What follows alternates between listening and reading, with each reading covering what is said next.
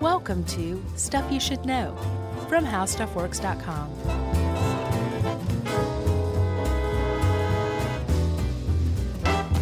Hey, and welcome to the podcast. I'm Josh Clark, and there's Charles W. Chuck Bryant, and there's Jerry Rowland.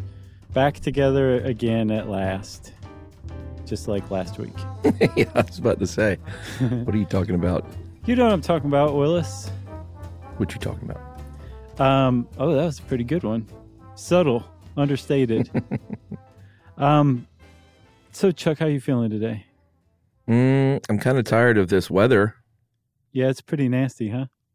Yeah, I mean it's almost April in Atlanta, and it's still cold at night It's um, and during the day, for that yeah, matter. it usually like the the way that Atlanta is for those who don't know, it'll be cold, cold, cold, like really cold down in the freezing. Sometimes it'll snow, and then it'll start to warm up, and then at the end of February, boom, one more snow out of nowhere, and then spring. That's not how it's going this time. No. no, it it's been like real gloomy and dismal, huh? Yeah, I got the sads. It, it's okay. It'll it'll clear up soon enough. Easter's on its way. Peter Rabbit's gonna bring us some sunshine in springtime. Good and poison eggs. Poison eggs? Is, no, you're, you're thinking of Halloween candy. Oh, right. So um, today, Chuck, we're not talking about Halloween or Easter or even the weather. We're talking about something um, that has become kind of a f- international, global issue, rightfully so, in like the best way possible. Uh, because in this case, the international community, the global community, has kind of come together to try to alleviate a, a really overlooked problem, literally and figuratively overlooked problem, um, landmines. Yeah, and has been. This isn't like a brand new effort, No, but uh, it's a little daunting to say the least, and depressing. it is. Um, there's something like I saw. There's all these really, like you say, depressing statistics all over the place when you look into landmines. Fortunately, although they are daunting, they're not so daunting that people are just like, forget it. We're not even going to do this. Right. But I saw something like uh, it would take 1,100 years Oh, at the current pace of progress to remove all the landmines on Earth right now that are buried on Earth, if not another single one is laid. Yeah. Well, part of the problem though was the number they're laying landmines 25 times faster Yes. than we're gathering up old landmines. yes. Yeah, that's the issue.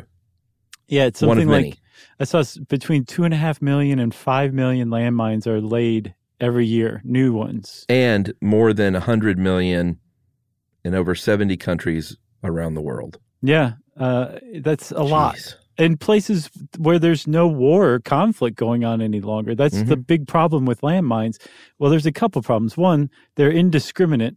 They don't they, they don't recognize whether you're a civilian or a um, a, a, a soldier. Yeah. They stick around long after the conflict is is over, and they still manage to to kill and maim thousands of people every year around the world. It, and apparently, it's on an upswing thanks to um, the conflicts in Yemen and Syria, Yeah. and and some of the work of ISIS as well. Just so depressing. It really is. There's like no, there's nothing that really more that like kind of embodies like just the mute killing maiming aspect of war than a landmine. It's just a dumb lump of explosive that you step on and it blows you up. You know what I mean? Yeah, and especially the the years later effect, which is maybe there hasn't been war for two decades Mm-hmm. and a little kid can still come along and say, "Oh, what's this thing?" and then they don't have legs.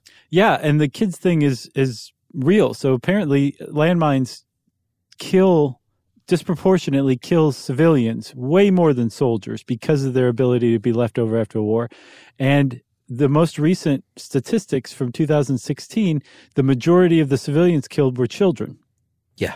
I was I was actually I was talking to Yumi about it. She uh, grew up on Okinawa, and there's a lot of World War II unexploded ordnance around there. Mhm. And she was telling me that they used to watch like educational films saying like, if you see something metal in the woods, stay away. Go tell an adult. Yeah, I'm that sure. was like the the movies they were they were taught. You know. Oh, I'm sure. Yeah, when you're raised in an area where, and we're talking about landmines specifically, but uh, in a lot of cases, they're just unexploded bombs and things like that too. Yeah, I, I know like they find something like 100 tons of it in Belgium alone every year. Most of it from World War One still. Wow.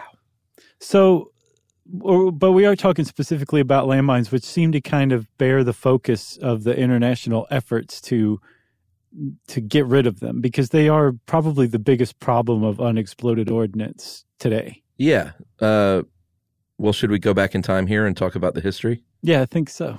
Yeah, this one was interesting because I don't think a lot of people, when they hear about landmines, know that they started in, like, legit started during the American Civil War. No, I, I thought World War II at the earliest. Yeah, so uh, in the American Civil War, they were called uh, torpedoes or subterra shells. There was a man, a North Carolinian named Gabriel Rains, Mhm. who initially fought for the Union, but then said, wait a minute, I'm from North Carolina. I'm not actually sure how that switch happened. He's like North Carolina's with the South. Ay ay ay. Uh, but he was the first person to um, sort of play around with these and eventually get a patent called the Rains patent Mhm. on what essentially was a very sort of early, crude, but effective landmine. Yeah, and so this is at a time when like pitched battles are still the norm. Sure. Where like your your infantry meets my infantry in a field and like you do a bunch of shooting and then we do a bunch of shooting and then there's advancement and retreats and cannons and stuff like that. So There are is it our people- turn to shoot or their turn? I forgot. I mean, pretty much, right? and there's people like picnicking, watching the battle. Like that's how that's how staged they were. Yeah. And and the Confederacy didn't necessarily play by those rules. They did in many battles for sure, but they also definitely had a a, a, a guerrilla facet to them as well. And this definitely screams guerrilla warfare because the the Union Army was taken totally off guard by the early um, landmines that they encountered. Yeah, and it was not something that was uh, readily accepted into warfare. The the generals were, um, well, everyone was scared. First of all, once they they got wind of what these things were, they were all of a sudden like, "What? Like I can like we're literally just walking through the woods, and now we can just die Right, and with no and, enemy nearby." And apparently uh, Gabriel Rains himself was one of the first to lay a bunch of these from the road to Richmond after de- the defeat of a battle, and that's when they first uh, the Union Army first encountered these things. Well, yeah. So not only were they scared, but then the the you know the the hierarchy, the generals were pretty ticked off. They were like, "This is you know one of the quotes is the rebels have been guilty of the most murderous and barbarous conduct." So they were not welcomed into warfare. They thought it was sort of a cheap trick and a dirty a dirty rotten thing to do. Yeah. And like you said, it scared the troops. It, it upset the generals. And these were not just like landmines like we think of them now. They were like booby trapped. Like they put them in flour sacks. So when you reached into a, sa- a flour sack, boom, that blew up. They put them around like if the if the Confederates abandoned like a, an outpost, they would put them around the well, around the water, like places they knew the Union troops were going to go. And you could either set them off by stepping on them like a modern landmine, or they would attach things like tools to them with like a string. So you would bend down and pick up the tool and, and set off this landmine that was buried nearby.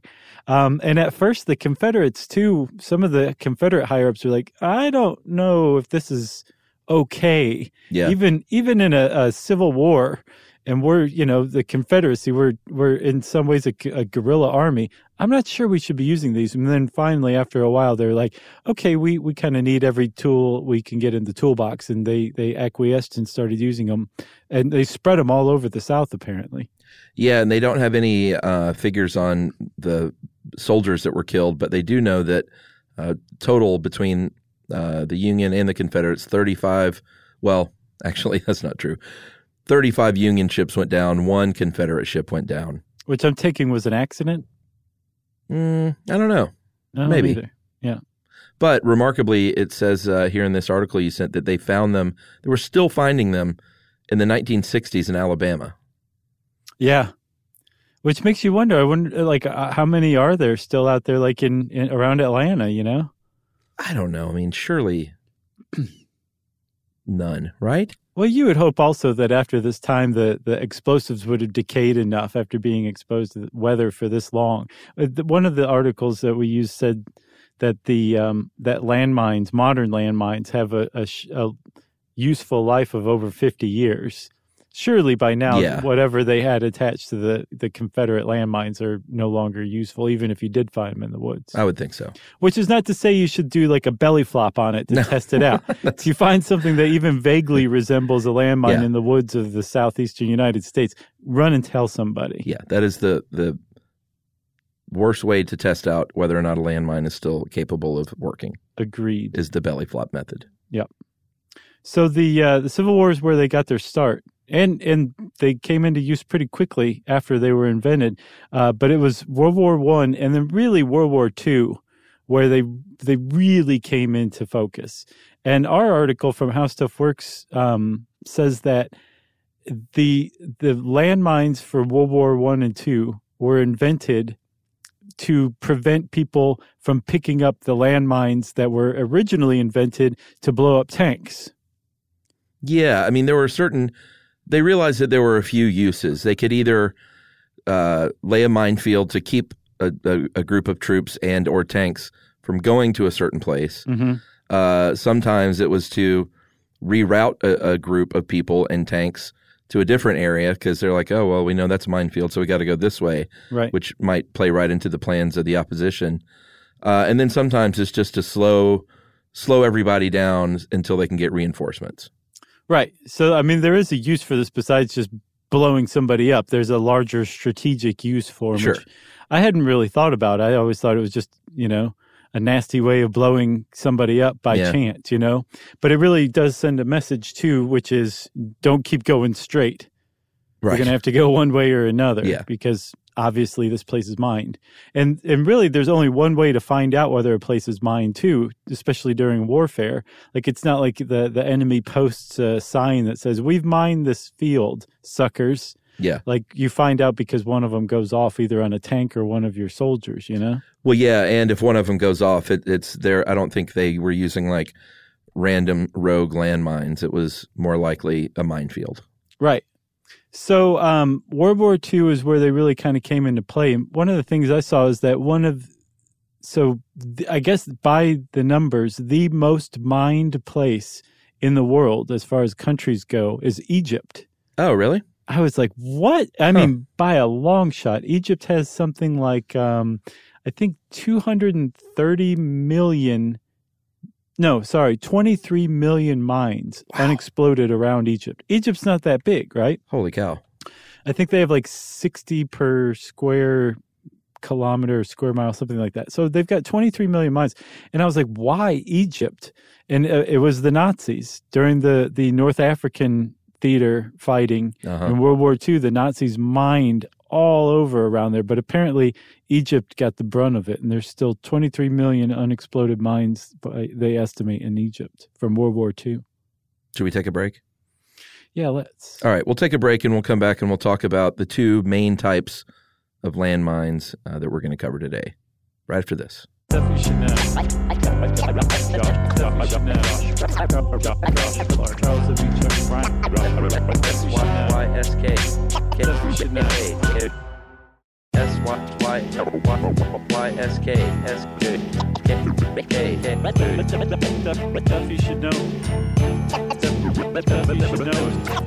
All right. So, uh, for the purposes of this, and you know, there are more than 350 types of, of mines, so that would be exhaustive to go through all those. But uh, the way our article breaks it down, which makes sense to me, are in the two main groups, which are anti personnel mines and anti tank mines. Mm-hmm. Um, they both do about the same thing, which is explode after pressure is put on them. But in the cases of a tank, of course, they're going to be bigger with more boom and require more weight uh, in order to make it go boom, Right. more pressure. Yeah. So the um the the anti anti personnel mines, those are much lighter, much smaller, much cheaper, and I think found in much greater abundance around the world. For sure. Um, there's there's one that this article covers called the uh, M14 blast mine, and we should say there's actually a few different types of mines, especially as far as anti-personnel mines go, right? Yeah. So um, there's this the the standard blast mine, which is you step on it, it goes boom, um, and bad things happen to you as a result. There's the bounding mind or bouncing mind. Um, basically, it means the same thing where you step on the mind, uh, a fuse is lit that that ignites a propeller charge, which shoots the mine upward from under under the ground, just barely covered over by the ground, up to about Chester head height, which then the mine explodes. Yeah. So it's designed to do even worse damage. Yeah, those are called uh, bouncing betties or uh, German S mines, um, either for spring or, or shrapnel. And those, I think I've seen those in movies before. Uh, that stuff is just nuts, man. You step on something and all of a sudden it it bounces up in the air to about your chest. And makes a, a horrible whizzing sound too, if I remember correctly. Yeah, I mean, talk about uh, like just sheer intimidation factor too. Sure. Um, and so the bouncing mine or the bounding mine is is meant clearly to kill. The um, blast mine is meant to maim. It's probably it may not kill you, although you could die of like your injuries later on, say Yeah. from like a, an infection or something like that, um, or you could bleed out if it if it if it got enough of your femoral artery, you would be in big trouble there. But it's it's designed mainly just to maim you, take you out of commission, whereas a, a bounding mine is meant to to to blow you up and kill you. Then there's a fragmentation mine. That's the third type of anti-personnel mine. And and I don't I mean like uh, for those of you out here you can't see me and Chuck but our fingers are kind of like digging into the tabletop right now. It's all unnerving. This is just so grim and gruesome, you know? It's not it's not we're not even talking about shooting somebody. It's talking about these things designed to blow somebody up or blow their leg off, you know? Yeah, and I think what's most disconcerting about like like a, a minefield of blast mines is the the purpose to lay a minefield of blast mines is to almost certainly reroute somebody or to keep somebody from going somewhere. So it's not like they're saying we're going to put down 300 mines here because we want to blow off 300 feet of soldiers. Uh, they just have to scatter them so a couple of people get their feet blown off and they go, "Holy cow, we're in a minefield. We got to go a different direction." Right. But the the residual effect is there's still 298 of those things out there. Mhm. You know, it's like a a numbers game. So it's just it's like the lowest common denom- denominator of of uh, strategy almost. Yeah. Yeah, but it's effective, which is why they keep using them. Yeah. And I think also like if the the arm the army that was retreating, laying those mines in their wake, if they got 300 feet blown off, they'd be fine with that. Even though that, like you say, that's not the that's not the ultimate aim of it. It's to to redirect people or to stall them until reinforcements can come for you. Well, yeah, and you don't keep going. Like after it happens a couple of times, or maybe even once, Mm-hmm. you don't think, well, man, well, let's just press on and see what happens. Right. Maybe that was a fluke. Maybe that was a geothermal spring. Right. And um, you, you talked about someone's foot being blown off. Supposedly, the nickname for the M14 blast mine, which we'll talk about in a second, those are called toe poppers, Ugh. which kind of undersells it to me. I think. Yeah.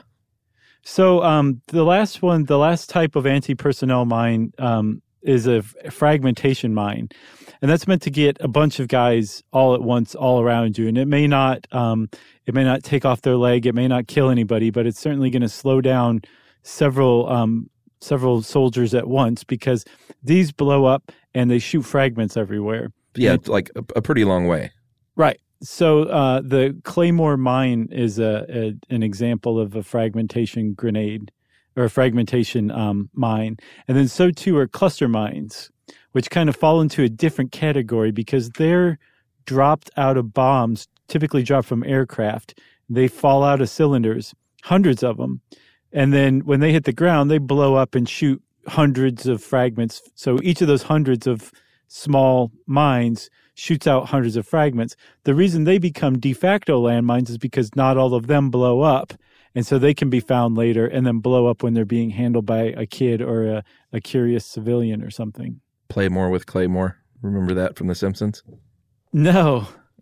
I think it was, boy, it was a long time ago, but I think that was like a poster in the Oh. shop of like a Army Navy store or something like that. The guy the guy missing an arm. Oh, maybe so. Yeah, I remember that was like one of the first season ones. I'll bet. It was old for sure. I forgot about him. Oh, and by the way, our buddy Kevin Pollak just guested on The Simpsons.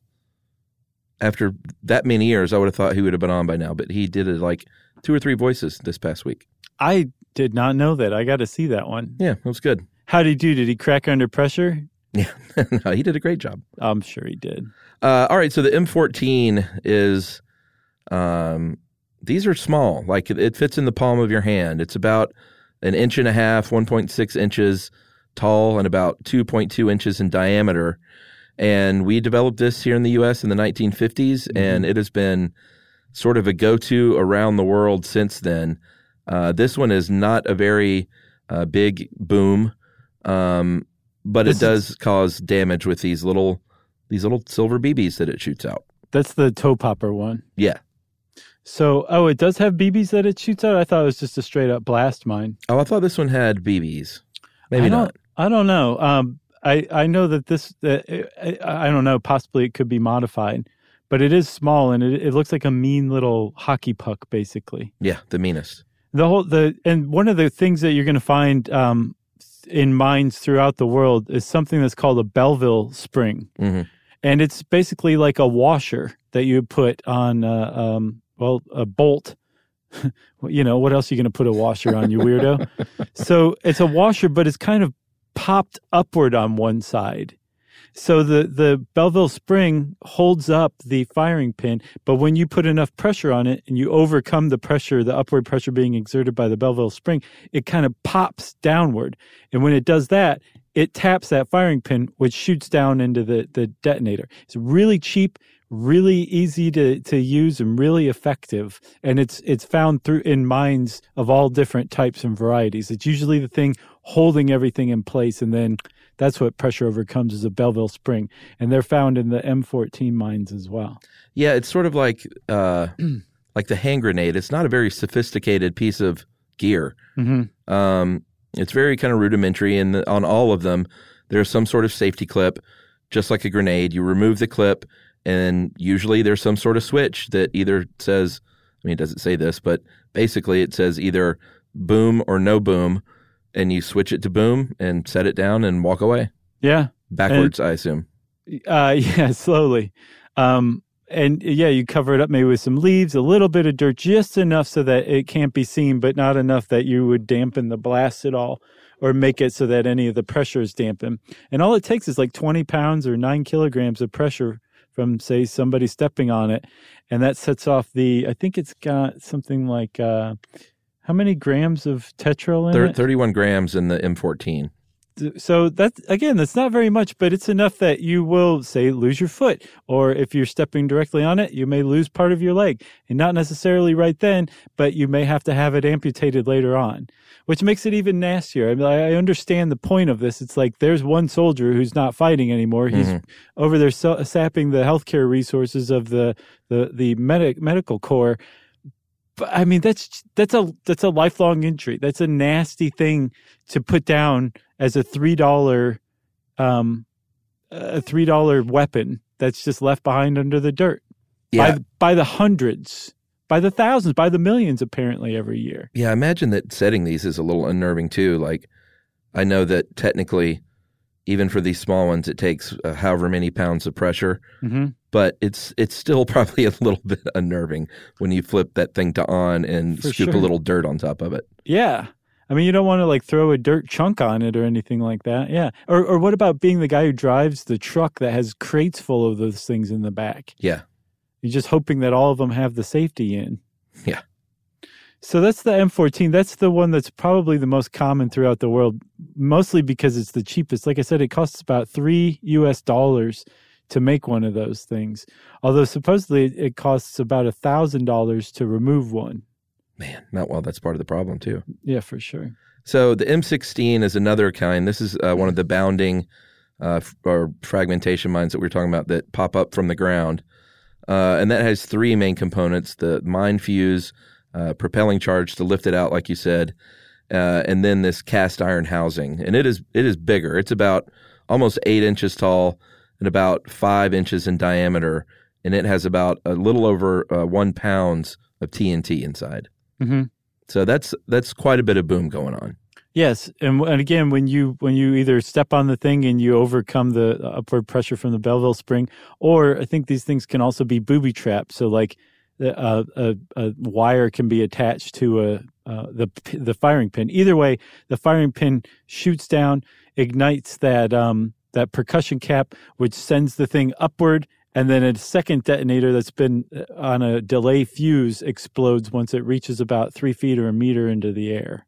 Yeah, I think one of the the scariest parts of this one too is, at least in the movies, there's like that split second uh, where you're a soldier and you see that thing pop up in the air and you know what's coming. Right. Yeah, with a with a regular old blast mine, it's like step boom. You know, uh, you probably don't have much of a chance to register that you just stepped on something. No.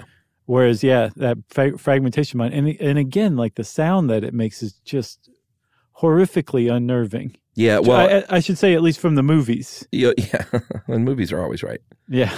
Um, speaking of movies, though, like in The Hurt Locker, I know, and I've seen in other movies, like, um, I think generally you step on it, and once that pressure is released, is when the boom happens.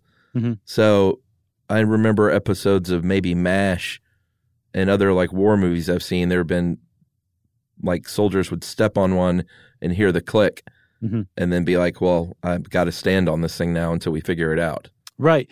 I was under that impression too, but nowhere in my research did I find that to be the case. Oh, really? Yeah, for me, everything I saw was once you step on it and that pressure overcomes the Belleville spring, the firing pin is shot downward into the detonation cap. And then once that happens, or the detonator, I should say, once that happens, the whole thing explodes. There's not like a, once you lift up, then the pressure or the firing pin is dropped. My guess is that they did not completely create that out of whole cloth and out of the 350 types of landmines that some of them probably do that. Yeah, yeah, you're probably right. I'm just saying I didn't run across any that had Yeah. that. And I noticed that as well. So next up we have the the tank mines that we were talking about. Um, with the arrival of tanks, basically is when we started getting these anti-tank mines, and they're much much larger, and they require at least like 300 plus pounds of pressure. So unless you're a, a big boy soldier, then you're not going to detonate them by stepping on them. It's still probably again, I don't think you would give that a try and say, "No, I only weigh 275. Let me see what happens." Yeah. but uh, those are built to uh, disable a tank. Sometimes they can have so much boom that it can it can kill people around it, but generally it's to blow the the, the tracks off of the tank. Right.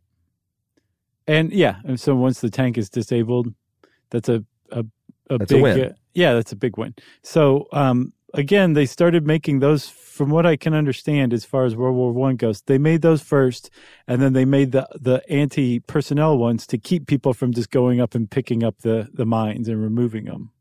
Yeah, so like they'll surround an anti tank mine with several uh, anti personnel mines. Right.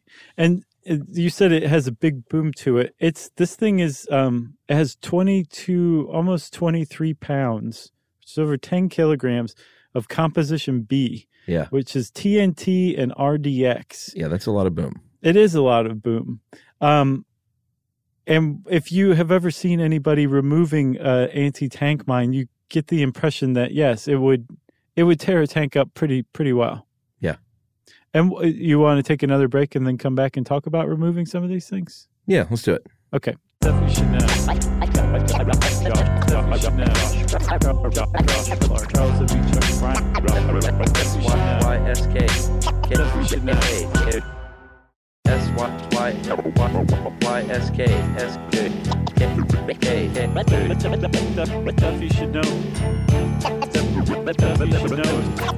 Okay, Chuck. So we've talked about what's out there and how many are out there. There are people who are dedicated to removing these things. Yes. Uh, as a matter of fact, a, a group uh, formed the uh, uh, an international uh, landmine treaty, ban treaty, um, to basically outlaw those things. And there's 164 countries that have signed it. Most of those, I think 163 have ratified it. And it basically says that we are not going to produce, stockpile, or transfer any mines any longer, landmines of any kind any longer. And we're also going to work toward removing old mines and getting rid of them, and then financially and medically assisting the uh, survivors or victims of landmines, casualties of landmines, uh, specifically, I think civilians who have undergone. Uh, who've been blown up by a landmine, and they they I think they formed in like 1995, and within two years they won the Nobel Prize. Yeah, this is an interesting one because the U.S. and Cuba are one of the only two Western countries that have not signed on to this. Mm-hmm. Um, however, the U.S. is also probably the leading country in the world at pouring money into landmine eradication and support. Uh, and for their money, they say, listen, the, I mean, this is what they say at least. They say the only reason that we're not signing on to this is because of the demilitarized zone between North Korea and South Korea. We need that line of defense so North Korea cannot march in there and attack our ally in South Korea. Um, I don't know whether to believe that. I know the Obama administration came close to signing on, but he never did. Mm-hmm. Uh, it's virtually guaranteed that the Trump administration won't sign on. Uh, there's like a 0% chance of that happening. But the more and more uh, nuclear capable North Korea gets, the less and less uh, reason that you're going to have to have those landmines um, scattered throughout the DMZ there. Right. So I don't know whether to buy that or not, but they say that that's the reason.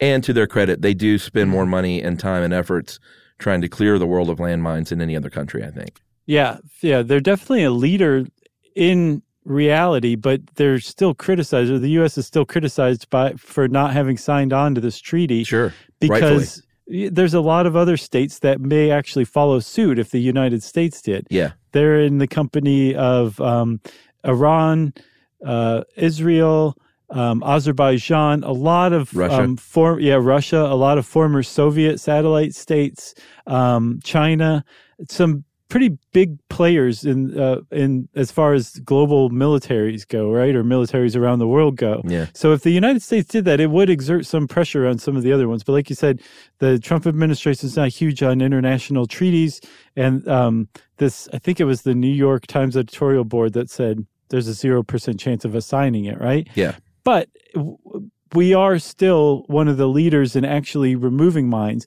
The United States military stockpile is pretty small. I think it's around 3 million right now. And as far as I know, we're not deploying anymore. And we really haven't since, I think, 2003 uh, in Iraq when we ev- invaded Iraq. That was the last time we laid landmines um, as far as the U.S. goes, right? Yeah. And 3 million sounds like a lot, and it is. But compared to like a Russia, which has like between 20 and 30 million, it's not as many. So one thing that that like I thought that was pretty odd too. I was like the the DMZ. That's what. That's why we're not signing on to this landmine treaty. That's weird. And then I started looking up cluster bombs. And there's another treaty, kind of like a corollary treaty to the International Landmine Treaty, um, to ban cluster bombs as well. And that has some. It's much newer, but it has, uh, I think, a pretty decent amount. Like 120 countries already signed on to it. But um, with cluster bombs, I was looking up the Pentagon's reasoning for not signing onto this treaty.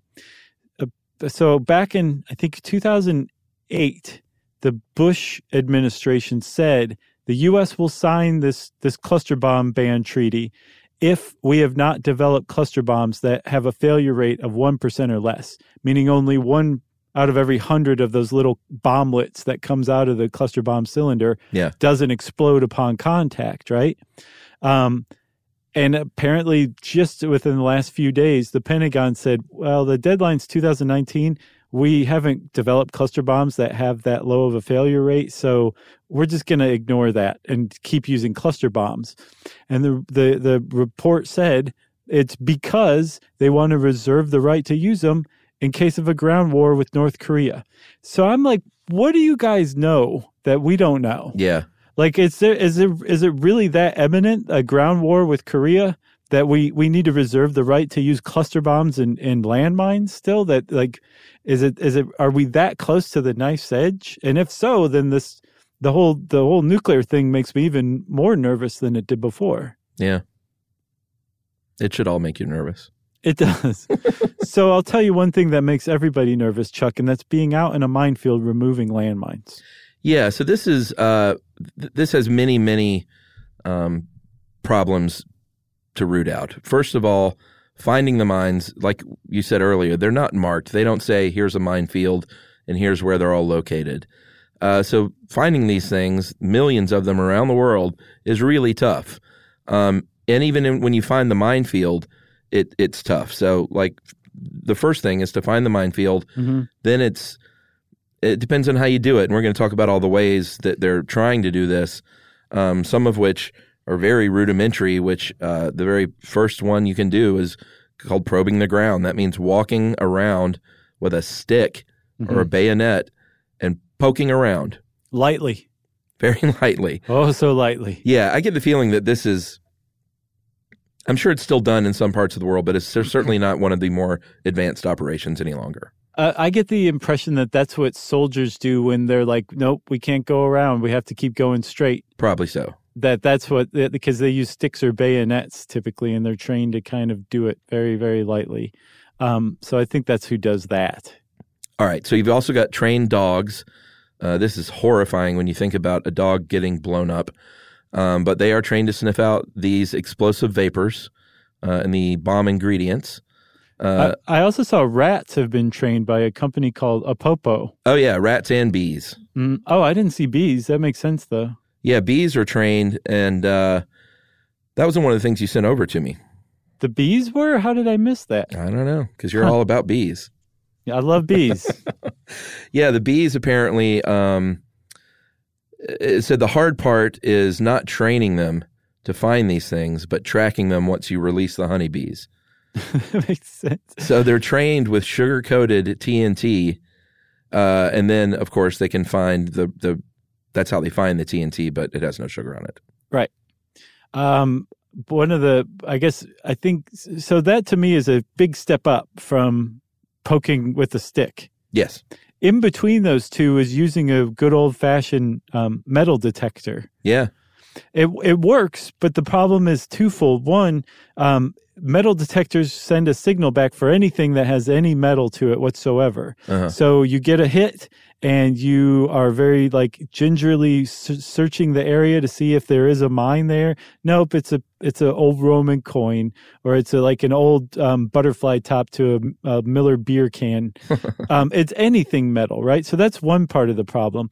And then the second part of the problem is that you um you actually may miss metal because some types of the 350 different varieties of of mines use very little metal. Some of them are almost entirely plastics. Yeah. So you so not only are you picking up stuff that's not a landmine and then wasting time seeing if it is a landmine, you're actually potentially missing landmines as well. yeah. So that's that's a problem because that was my first thought. Is like I remember when I was a kid, my dad was all over that metal detector on the beach. oh yeah. So just get a lot of my dads out there, or dudes like my dad, and just tell them to go wild. Yeah, they can coordinate over CB while they're driving their Jeeps out to the minefield. They totally would. Uh, some more promising, newer technology, um, specifically being developed at Ohio State University, and I think they're actually using this now, is called uh, GPR or ground penetrating radar. hmm Um, this uses magic leprechauns hmm inside a machine Who exert no pressure. to tell you uh, where these things are underground. Yeah, it's actually it's pretty sweet. It's like a, a metal detector ground penetrating penetrating radar combo.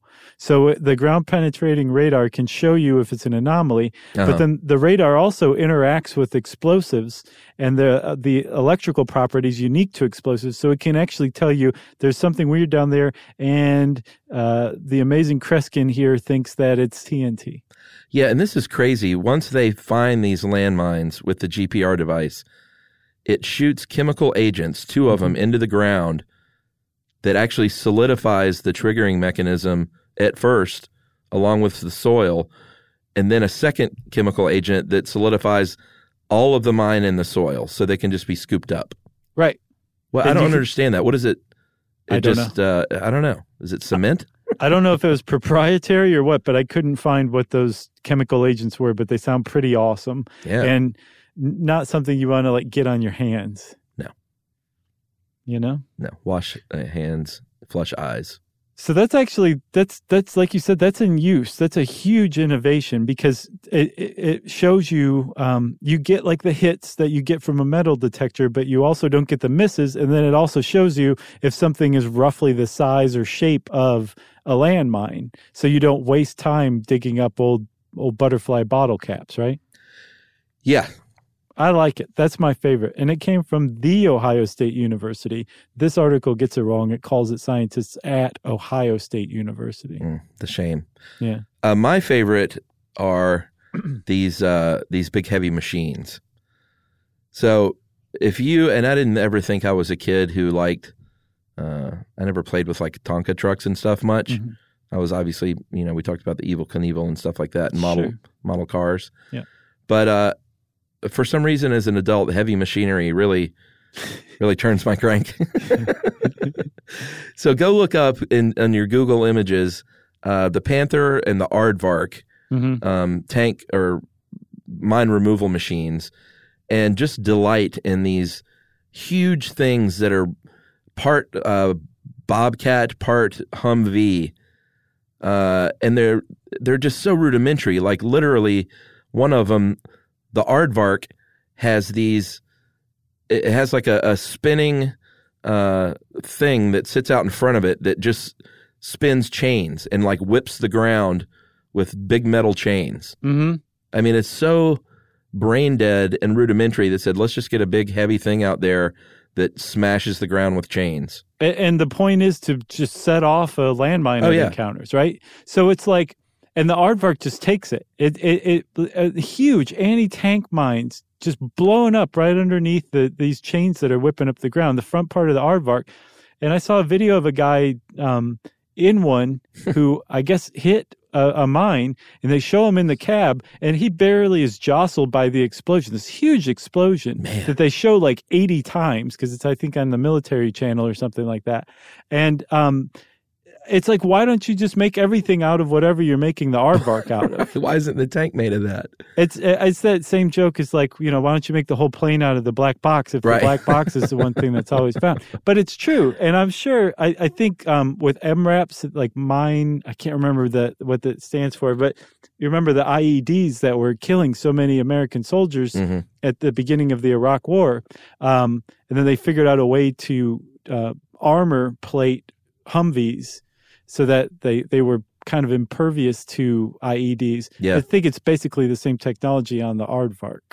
Yeah, so that one, like you said, has a dude in it. Uh, then there's the Panther, and that is a 60 ton uh, remote controlled thing. So this has somebody on the side with a joystick operating this thing through a minefield. This has big metal rollers to set off these uh, set off the mines. And then there are regular tanks that you can sort of retrofit with a plow hmm that sort of plows along and gently pushes these mines out of the dirt uh, in the path. Then someone can come along and I don't I guess collect them in a in a pink basket. Yeah, no, there's there's a uh, there's another machine called a berm processing assembly Yeah. that just goes down through these these mounds of dirt that have mines in them and shakes the mines out of the dirt and sets them off to the side so they're exposed so they can be picked up and detonated. Uh, we mentioned bees and rats and dogs. Um, very sadly, elephants can sniff out mines. Uh, they're they're pretty good at it. They don't use elephants uh, to do this because that just doesn't make much sense. But they have killed and injured a bunch of elephants. Yeah. Um, my favorite new machine that they're using, and this makes total sense, are drones. hmm The mine uh, Kafon drone, K A F O N. This is a drone basically that was developed by a guy named uh, Massoud Hassani, and it's a drone that does the work of the human. It's a drone with metal detectors attached to it, so it just flies really low over the ground Mhm. and detects these landmines with nobody walking on the ground or no machine on the ground. Right. Makes total sense. It really does. It's great. And then what does it do? Is it mark it on like GPS or something like that? Yeah, it marks it on a GPS, uh, and then can even come back and place a detonator, drop a detonator on it, basically fly away, and it explodes itself. That's pretty awesome. And they're only like five grand compared to um, robots and stuff like that can go from 80 to half a million bucks. Yeah, the aardvark looks extremely expensive for sure. I imagine it's not cheap. So um, we talked about the uh, international ban treaty, um, the campaign to ban landmines that won the Nobel Prize in 1997. Um, their work actually had a huge impact. Uh, in I think 1999, there was a peak of casualties worldwide from um, from landmines of 9,228. By 2013, they'd gotten that down to 3,450. And it really looked like the work of this group and like the international treaty that, that it created and, and all these countries signed was having a real, genuine impact on landmine casualties. Apparently, the tide turned in 2016 and the numbers have started to go back up. So the low was 3450 in 2013. In 2016, it was up to um, 8,605, which has got to be really demoralizing. Yeah, and and I think you said very early on a lot of this is because of uh, what's going on at Yemen and Syria right now, right? Right. So sad. I, I saw also, remember I said Egypt has a lot of old mines from World War II. Apparently, ISIS has taken to digging those up and, and replanting them. And we should say, you know, landmines and IEDs are virtually one and the same. It's just landmines are mass produced, um, whereas IEDs are made by insurgent bomb makers. They're usually not commercially produced. Right. There's no contract that ISIS has out with somebody. Did you ever see Hurt Locker? The Hurt Locker? No, I haven't seen that one. Man, that's a good movie. Talk about tense. Oh, I can imagine. I mean, that's what they do, right? They go and, and remove mines, right? Or bombs or yeah, IEDs? any IEDs, bombs, anything like any unexploded thing. Uh, Jeremy Renner's in it, and these. Uh, it's just amazing. Like they just wear these like big heavy suits, basically, um, like anti-blast suits, and then work very carefully and slowly. Yeah. Uh, oh, one other thing, Chuck. Yes. Uh, Princess Diana. Yeah, we have to mention her. I mean, some of the probably her most important work she did as princess was uh, in the in the final years of her life, working to try and raise awareness to eradicate landmines around the world. Mm-hmm. Just amazing stuff. And she wasn't. She took a lot of heat sometimes from within her own country. Yeah. Uh, sometimes they didn't. They thought she was uh, just not being super helpful. Some people would um, bag on her for uh, just doing like photo ops and stuff like that. But by all accounts, she was. I mean, she did what she could. She she had a lot of things that happened off the cameras. She would go and visit these hospitals where these children were affected, and uh, it was a humanitarian effort to really kind of shine a light and raise awareness more than like, hey, I can create policy Right. as as the princess. She knew she couldn't do that, Right. but she did a lot of great work to raise awareness. And when she uh, when she died, it was a very sad day, and they well, obviously for many reasons, but um, Nobel Prize winning uh, winner Jody Williams said the death of Princess Diana meant that the uh, anti landmine activists lost their most visible advocate. So that was very sad. She did great work. Yeah, I mean, it takes a certain kind of person to say, well, the global spotlight is on me right now. I'm going to walk over here to this um, under under underserved population of people who are being blown up by leftover landmines that Yeah. people don't really know about, and now the spotlight's on them. Yeah, That says quite a bit about somebody to do that. pretty you amazing. know? So, uh, you got anything else? I got nothing else. Uh, if you want to know more about landmines, you can type those words in the search bar at howstuffworks.com. And since I said landmine, it's time for listener mail.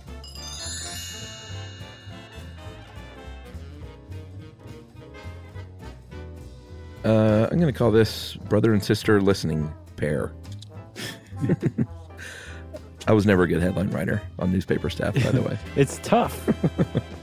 Uh, hey guys, finally feel like I have something to write about. My brother introduced me to your show over Christmas just this year, and I've been slowly working my way through.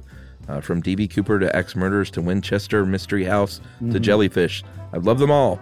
So, first of all, thanks to my brother Michael, who lives in Savannah, for the introduction. He actually plays a role in why I'm writing. I just finished listening to the Vampire Panics episode, and at the beginning, you talked about coming upon dead bodies. Well, growing up, a dead body was discovered in the ravine behind our neighbor's house. And they had to pull it up the hill, so my brother and I got out our spy gear and took pictures of the policemen and paramedics pulling up the dead body and carrying it away. It's a lot of excitement, and at the time we didn't really think about it, but when the photos came back developed, it really finally hit home how creepy it was that we had seen a dead body. Yeah. Uh, anyway, thanks for providing inter- uh, interesting and entertaining episodes. I teach kindergarten. Uh, it's funny, she talked about being drawn to the darker episodes as a kindergarten teacher. uh, she says sometimes you just need a break from boogers and Paw Patrol uh, and hear grown ups talk about cool and interesting stuff. And that is from Melissa. and She's going to be at our DC show, and Michael and Savannah is upset because he can't go. Yeah. Well, he should fly up to D.C. There are such things as airplanes. It's it's greater chances of that happening than us going to Savannah for a show. And there are, or there is always room for boogers, Melissa. Don't be mistaken. There is room for boogers by Josh Clark. uh, thanks for writing in. Hey to you both. Um, and thanks for listening. And send us those pictures. Uh, if you want to get in touch with us, you can tweet to us at Josh Um Clark and SYSK Podcast on Facebook at facebook.com slash Charles W. Chuck Bryant and slash stuff you should know. You can send us an email to stuffpodcast at howstuffworks.com. And as always, hang out with us at our home on the web, stuffyoushouldknow.com.